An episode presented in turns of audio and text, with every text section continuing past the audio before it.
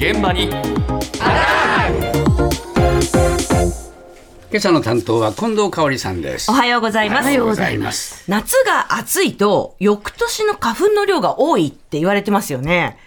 そうですか聞いたことありません？言われてるんですそうよ。ですかで、考えてください、今年の東京。はい9月末の時点で、真夏日90日もありましたよねめちゃめち。ゃ暑かったですよ3ヶ月ぐらいってことですからね。もう今から春先が心配でしょうがないんですよ。で、だけどそんな中、スギ花粉症の苦しみからついに解放かと期待が高まるある実験が行われました。また 期待させるね 私の期待が高まってるんですけど、はいはい、実験を行った東京農業大学国際農業開発学科の越尾海平教授にどんな実験なのかお話伺いました。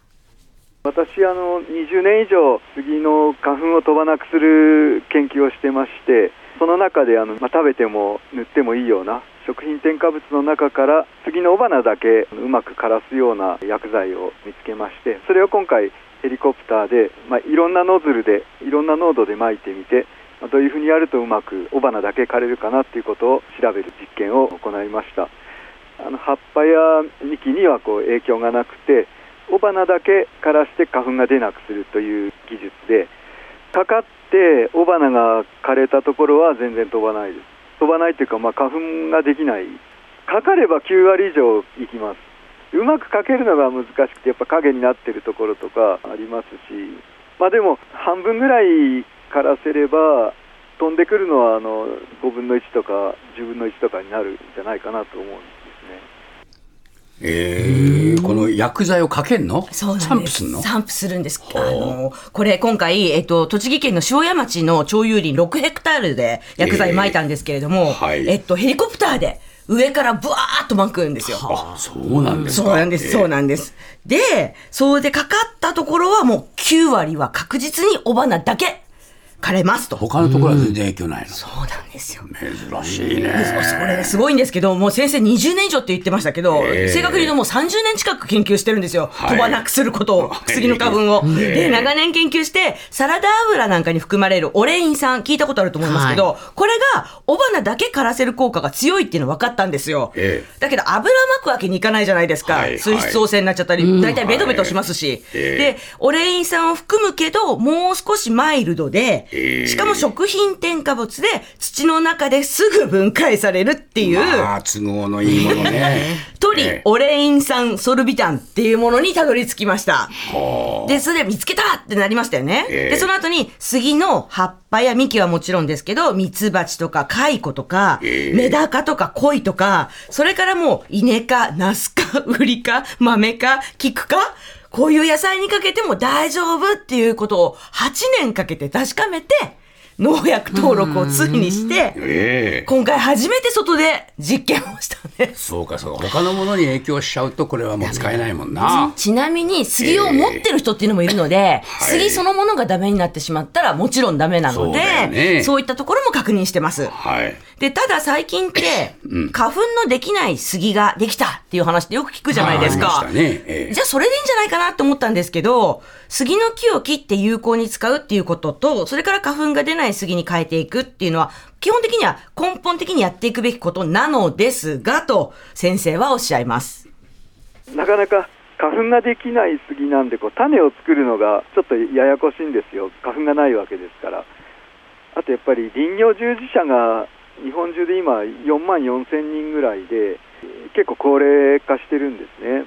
ですからやっぱ植え替えるって言っても人手が足りないし100年ぐらいはあの最低かかるんじゃないかなと思うんですね。日本の杉って440万ヘクタールあるんですよ。九州の大きさぐらいあるので割り算すると1人1ヘクタールぐらい植え替えれば大体いくんですけど1ヘクタールぐらいこう1人で木を切って新しいのに植えて森をこう維持していくってやっぱ気が遠くなる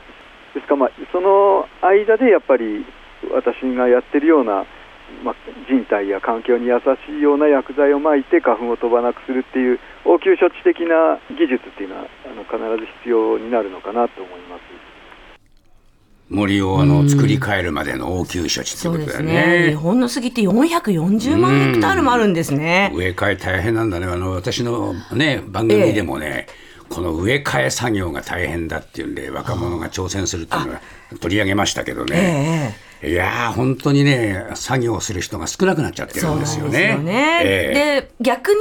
いっぺんにやっちゃうと洪水が心配っていうのももちろんありますし、地球の温暖化にも役立ってると思うので、まあ、一気にやるというのはいずれにしても無理。うんとなるとやっぱり先生のこの花粉を作らせない薬剤の散布っていうのは非常に大事な技術っていうふうになるわけなんですよ。ですねええで先ほども申し上げましたけれどもこの薬剤かかれば9割以上の雄花は確実に枯れます。はい。これはもうちゃんと分かってます。はい。ということで、どう散布したら上手にかけられるかっていうのがすごく大事なんですよ。ええ。どの濃度にするかとか、どういうノズルがいいかとか、今回も霧状で巻くのと、ボタボタ垂らすのと、どっちがいいかとかね、まあ、バケツみたいに巻く方がいいのかとか、いろいろまあ今回実験を通して確認したいんですけれども、実はそこに難題がありました。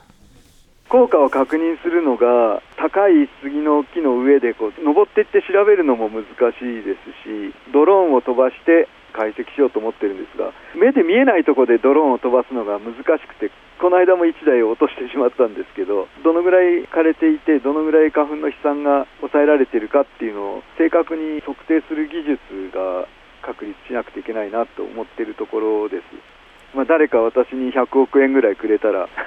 今年は楽だなっていうぐらいやれそうな気がしてます。技術がだんだん確立してヘリコプターも揃って試薬も安く作れるようになればそれからあの最適な散布条件の濃い濃度のちょっとで済むっていうことになれば、まあ、もっとあの安くいけるかなとも思うんですがこれからまだたくさんハードルがあって今年は花粉症ちょっと軽くてよかったって言ってもらえるようになるためにはもうちょっと間かかるかなと思います。なかなかこれ1年に1回しか実験できないもんですから。そうだよね。そうなんですよね。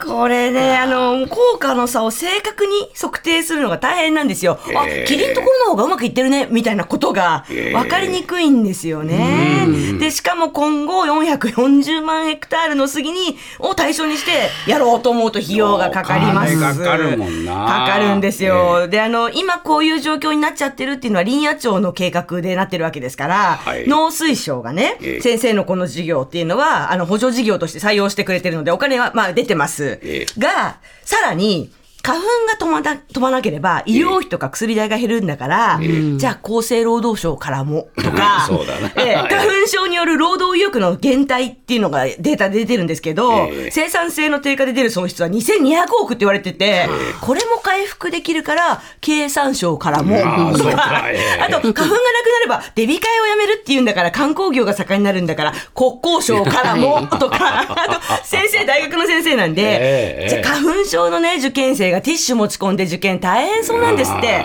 でこれがもしなくなれば、受験生の不公平感も減るから、文科省からも、という感じで、もう国全体で協力して、この技術の実用化に向けて、こうね、なんとかっていうふうに先生頑張ってるんですよ。縦割り行政一切やめてほしいと。本当にそう。そういうことだな。